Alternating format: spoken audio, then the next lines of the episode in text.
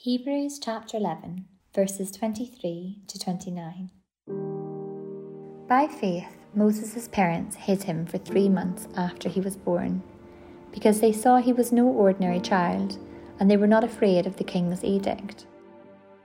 By faith, Moses, when he had grown up, refused to be known as the son of Pharaoh's daughter. He chose to be mistreated along with the people of God, rather than to enjoy the fleeting pleasures of sin. He regarded disgrace for the sake of Christ as of greater value than the treasures of Egypt, because he was looking ahead to his reward. By faith he left Egypt, not fearing the king's anger. He persevered because he saw him who is invisible. By faith he kept the Passover and the application of blood, so that the destroyer of the firstborn would not touch the firstborn of Israel. By faith, the people passed through the Red Sea as on dry land. But when the Egyptians tried to do so, they were drowned. Well, good morning, everyone. My name is James. I'm one of the interns here at HDC, and it's great to be with you today as we look at the story of Moses and a little bit on his parents as well, which we'll come on to. But before we start, let me pray. Father, we thank you for your faithfulness to your people, to Moses, and to us today. We pray that as you led Moses to trust, value, and treasure you above all else, that you would lead us to do the same. We pray that you would speak to us now through my words, what I'm about to say, and that you would transform us from deep within. In Jesus' name, Amen. Amen. Well, I wonder, are you willing to go out of your way for something of greater value? You've got a choice in life. Let's take the example of you need some new clothes. You go shopping online or go actually in person? Can you hands up, hands up online? Generally online, yeah, a few people, or in person, Oxford Street or wherever else. Oh, quite evenly mixed. I thought it might be more, more online. But Oxford Street, of course, still is always busy and holds great value for many. But in all our choices, what do we put greatest value in? Not just in shopping, but in everyday life, but in also the bigger decisions. And what we see when we look at the story of Moses is that he had significant choices in his life, far more weighty than where he'd do his shopping. And he, what he chose shows us how we can follow Jesus today. He had a choice regarding his identity, who he was known as, his affinity to his people, who he was known with, who, who identified alongside, and above all, what he treasured and put his value in. Moses has a lot to teach us about how we follow Jesus today. And primarily, we will see that it's to follow Jesus today is to value and to treasure him, treasure Christ above all else. Before we get to that, let's just take a step back to see where we're at with the story of Moses. Well, last week we looked at Joseph in the book of Genesis. We're now on to the book of Exodus, the second book of the Bible. There's a gap about 400 years between Joseph and Moses, in that time, Joseph's family living in Egypt has grown massively. They're known as the Hebrews or the nation of Israel. They've grown so much, the Egyptian king, the Pharaoh, has decided to put them all in slavery. And uh, the story is best known, um, the Moses story, maybe in Prince of Egypt. You might know that film from the late 90s, which I love. Um, but that's the situation Moses is born into. His people are in slavery. And Moses is a very relatable character in so many different ways. He's impulsive, he lets the emotions get the better of him at times, particularly has problems controlling his anger. And this comes from this complex identity he had growing up in two very different worlds the Egyptian world and the Hebrew world. Because even though he, Moses was born a Hebrew, he was then adopted by an Egyptian princess. So he lived in the courts of the Egyptian king, the Pharaoh. He grew up in a lap of luxury and in my head, my image of the young Moses growing up is him doing chariot races all day, every day. Um, I might even have a picture. Yeah, here we are. This is kind of my image of the young Moses, just doing that as much as he likes. He would have been known as Pharaoh's daughter, the Prince of Egypt, as the title of the film says. That's what his life was like for 40 years. And it could have remained his life. So why didn't he choose that life? Why didn't he stay in that life? Well, he knew that to be living as an Egyptian prince was to be living a lie. A very convenient lie. It gave him a lot of pleasures and enjoyments, admiration and praise. but it wasn't his true identity. And we'll see that in, for Moses, his identity, who he was known as, is incredibly important. And we see that in our, in our passage. If you've got the Bibles open to have a look, verse 24. Moses, when he had grown up, he refused to be known as the son of Pharaoh's daughter. I wonder, have you ever refused to be known in a certain way? Maybe a nickname, or maybe just another name that you didn't like. You refused to be known in that way. I refuse to be known as Jamie. I'll accept Jimmy or Jimbo, even Jim, but not Jamie. I'll leave that to Mr. Mulvaney at the back um, and anyone else who chooses to have that name. But I wonder, how are you known? Are you known as a Christian? Are you known as a follower of Jesus in your workplace, amongst your friends and family? Because it matters that we know our identity and that we live from that identity as a child of God. Tim Keller writes that we all live and get our sense of identity, of being distinct and being valuable from somewhere, from something. We all live in for something, whatever that might be. It could be approval from our friends, getting likes on social media. It could be their promotion in work or they're fulfilling parental expectations. Whatever that thing is, we know once we get that, then we'll be happy. Then we'll have significance and value and meaning in our lives. We all tend to live for something.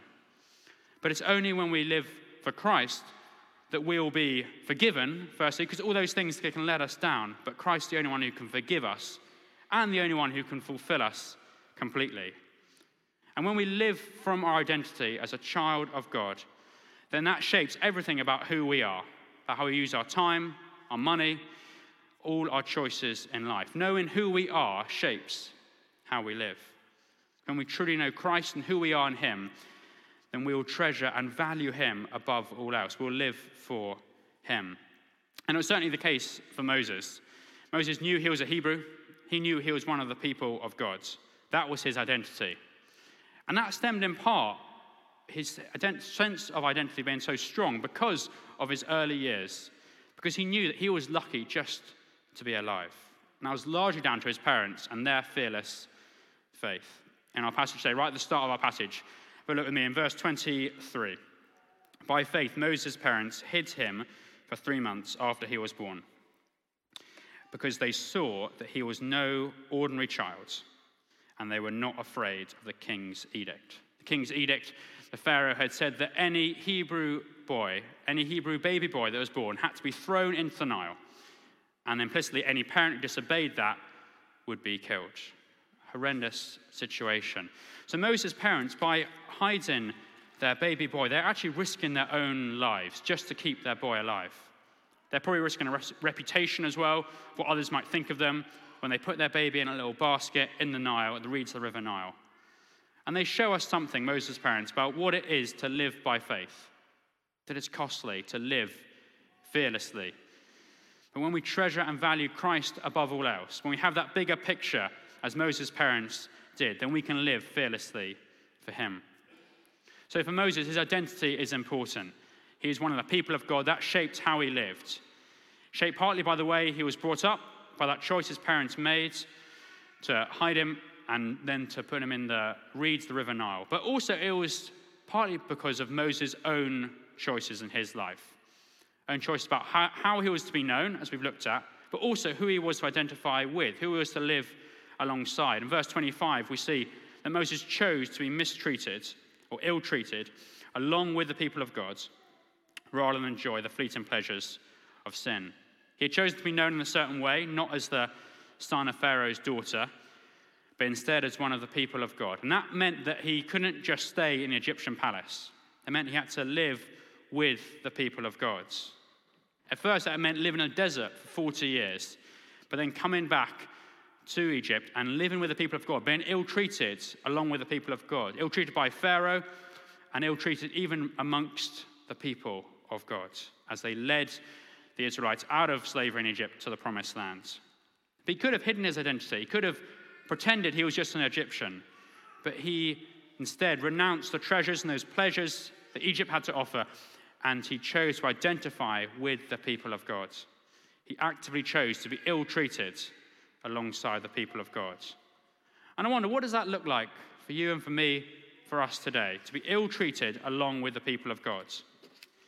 Maybe it means identifying as a Christian at work, even if the only experience our colleagues have of Christianity, of Christians, is negative.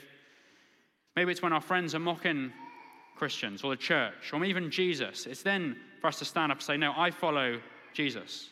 I'm one of his people in his church.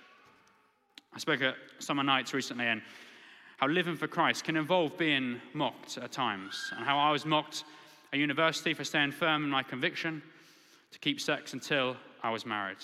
But I wonder, what does that look like for you in your context? What does it look like for you to value and to treasure Christ above all else, even above our own comforts, even amongst our own enjoyments, even if it means being ill treated, to say yes to Christ and no to those fleeting pleasures of sin? Whatever those fleeting pleasures of sin might be, whether they are pride or lust or rage or greed or the more subtle sins of just living for approval, for admiration from others, rather than because we are so captivated by the beauty and value of Christ. And Moses remarkably shows us how to do that. He boldly identified himself amongst the people of God. He lived amongst them despite all the ill treatment that involved. And he shows us how to stand for Christ, even if it involves ill treatment. But even more than that, Moses shows us how to even regard disgrace for the sake of Christ as of greater value. We see that in verse 26. We read it together. It says, He regarded disgrace for the sake of Christ as of greater value than the treasures of Egypt, because he was looking ahead to his rewards. So, how could Moses look to Christ? He lived over a thousand years before Christ. Well, it's because at the end of that verse, he was looking ahead to his rewards, and his rewards was Christ. And we see in the next verse, the key is to how he did that. Verse 27, we read that by faith he left Egypt, not fearing the king's anger. He persevered because he saw him who is invisible. He saw him who is invisible. He saw Christ, and that's how he persevered. And just to explain that little backstory there, Moses had seen an Egyptian slave driver beating one of his own people, his Hebrews. He was so outraged and angry that he killed that Egyptian man. And the Pharaoh wanted to kill Moses in response, so Moses did run away. There probably would have been an element of fear, considering his life was at threat. But in Hebrews, this letter, we see it, fear wasn't the primary motivation for him. It was because he persevered, he kept going, because he saw him who is invisible. And this is what we are all to do. Later on in the um, letter to the Hebrews, we are told that we are to run with perseverance the race marked out for us to fix our eyes on Jesus, the pioneer and the perfecter of our faith. So, how did Moses persevere? He saw him who is invisible. He saw God. He met with God in various different ways the burning bush, up mountains, in tents. He saw God. He met with God. And that was how he was able to persevere. That was how he was able to persevere in his identity, who he was known as, his affinity to his people, who he lived with. And that was how he kept living for Christ, even regarding disgrace for the sake of Christ as of greater value than anything else the world could offer. So Moses is a great model for us. He's a great model on how to persevere for Christ in treasuring and valuing Christ above all else, even regarding the disgrace for the sake of Christ as of greater value. We might wonder how did Moses do that? How did he keep going? How did he patiently persevere with the people of God when they complained time and time again? But really, the question, I think, is not actually how did Moses persevere and persevere with God, but how did God persevere with Moses? Why and how would God use a man like Moses? I only mentioned there quite briefly in passing that Moses, he murdered someone. He was a murderer, perhaps more than any other character we've looked at in this series. Moses got something seriously wrong. We might look up to him as an example for us to follow, in some ways, he is that, but he's also deeply flawed. And if we are honest, we too are like Moses. We may not be a murderer, but we know we have also got some things seriously wrong. We have been told lies, we have believed those lies, and we've lived them out. We've lived out lies about who we are, where our identity lies. We've too often, I know I have, lived not as a child of God, but as following the ways of this world. And rather than standing boldly for Christ, we've too often let fear grip us and the fleeting pleasures of sin captivate us. We can see Moses regarding disgrace for the sake of Christ as a greater value, but too often we are focused just on the present, our own comforts and enjoyments and pleasures of life that feel far more enticing than any sort of disgrace for the sake of Christ. I know that's certainly the case for me. So, what are we to do? How can we live in this way? Well, it's impossible on our own for us to value and treasure Christ above all else until we see what Christ has done for us. The writer of the Hebrews, he's keen to, that we're to know that Moses is not perfect, that Moses, we see him in his true colors, the deeply flawed individual. We see that in verse 28 in our passage. We read that by faith, Moses kept the Passover and the application of blood, so that the destroyer of the firstborn would not touch the firstborn of Israel. What does that mean? Well, after Moses had run away to Egypt into the desert, God eventually called him back to lead the Israelites out of slavery to the promised land. Not surprisingly, Pharaoh didn't like that idea, resisted Moses' calls time and time again to let my people go, despite all the plagues that God sent, until the final plague. This one that destroyed all the firstborn sons of Egypt. This one was the final straw. It was the last plague, and finally Pharaoh relented, let the Israelites go. And the Israelites, they weren't any better or more moral than the Egyptians. They deserved death for their sins just as much as you or I do today. But God showed his mercy to the people of Israel. And God showed his mercy through this meal, through the Passover. The Passover was a meal where involved a sacrifice, involved eating a lamb, and the blood of the lamb would be put on the doorposts of every Israelite home. And so the destroyer of the firstborn, as we see in this verse, also known as the angel of death, would pass over each home. That's why it's called the Passover. Would not touch the firstborn of Israel. Now, how is that strange and mysterious story relevant to us today? Well, it's above all because it's a sign. It points forwards. It's not just when the blood of a lamb was shed, but when the life of the Lamb of God was given up for us. When God Himself subjected Himself to the death of His own firstborn, His only Son, Jesus, all for us. It was totally by God's mercy that Moses and all the Israelites were set free from slavery. And they did not deserve it, but God graciously provided the way to freedom. And God has provided the way for us to be free, not to slavery, to an ancient tyrannical regime, but to slavery to something far worse, to slavery to the sin to which we're all trapped without the costly death of Jesus on the cross for us an astonishing free gift of grace. We've been looking at Moses this whole time, and in many ways, he is a great example for us in living for Jesus. But we need more than an example, we need a Savior. And Moses is a signpost pointing beyond himself. He points beyond himself to the one who, for all eternity, has been known as the King of Kings and as the Lord of Lords, and rightly so. But yet chose to not be known in that way when he came to earth, but to make himself nothing taking the very nature of a servant, being made in human likeness, chose to be known as no more than a carpenter, Jesus of Nazareth. Jesus enjoyed all the deepest pleasures of the universe by in that perfect relationship with his Father. Then come into earth, being amongst his own people, he was slandered, was mistreated, suffered disgrace, even death on the cross, all for us out of his abundant love all so that we could be adopted into his family as a child of God, welcomed in with open arms to the heart of the Father. Jesus did this so we could be free, free from the sin and the shame and the guilt that holds us down when we know when we don't live fully and fearlessly for Christ. As we follow the way of Jesus, we are told by Jesus himself that we will know the truth and the truth will set us free, free from that pressure to conform to the ways of this world to simply live in a way that receives likes and admiration from those around us. Free instead to live the fullness of life that we are called to. Because Jesus came not just to give us freedom, but to give us life. He gave up his own life for us so that we could have life and life to the full. So that we can know the presence of Jesus with us in all of our lives. The one who said, I am with you always to the very end of the age. So Jesus is with us. He died for us. He's given us fullness of life. He set us free from sin and from death so that we can be adopted into God's family, filled with His Holy Spirit, so we can cry out to our Heavenly Father all our needs and requests amidst all our pain and our struggle. Isn't that amazing? So, how are we to live now? Well, it's, it's quite simple. As Jesus has given everything for us, so we are to live totally for Him in all areas of our life, to value and treasure Him above all else, to live for Christ.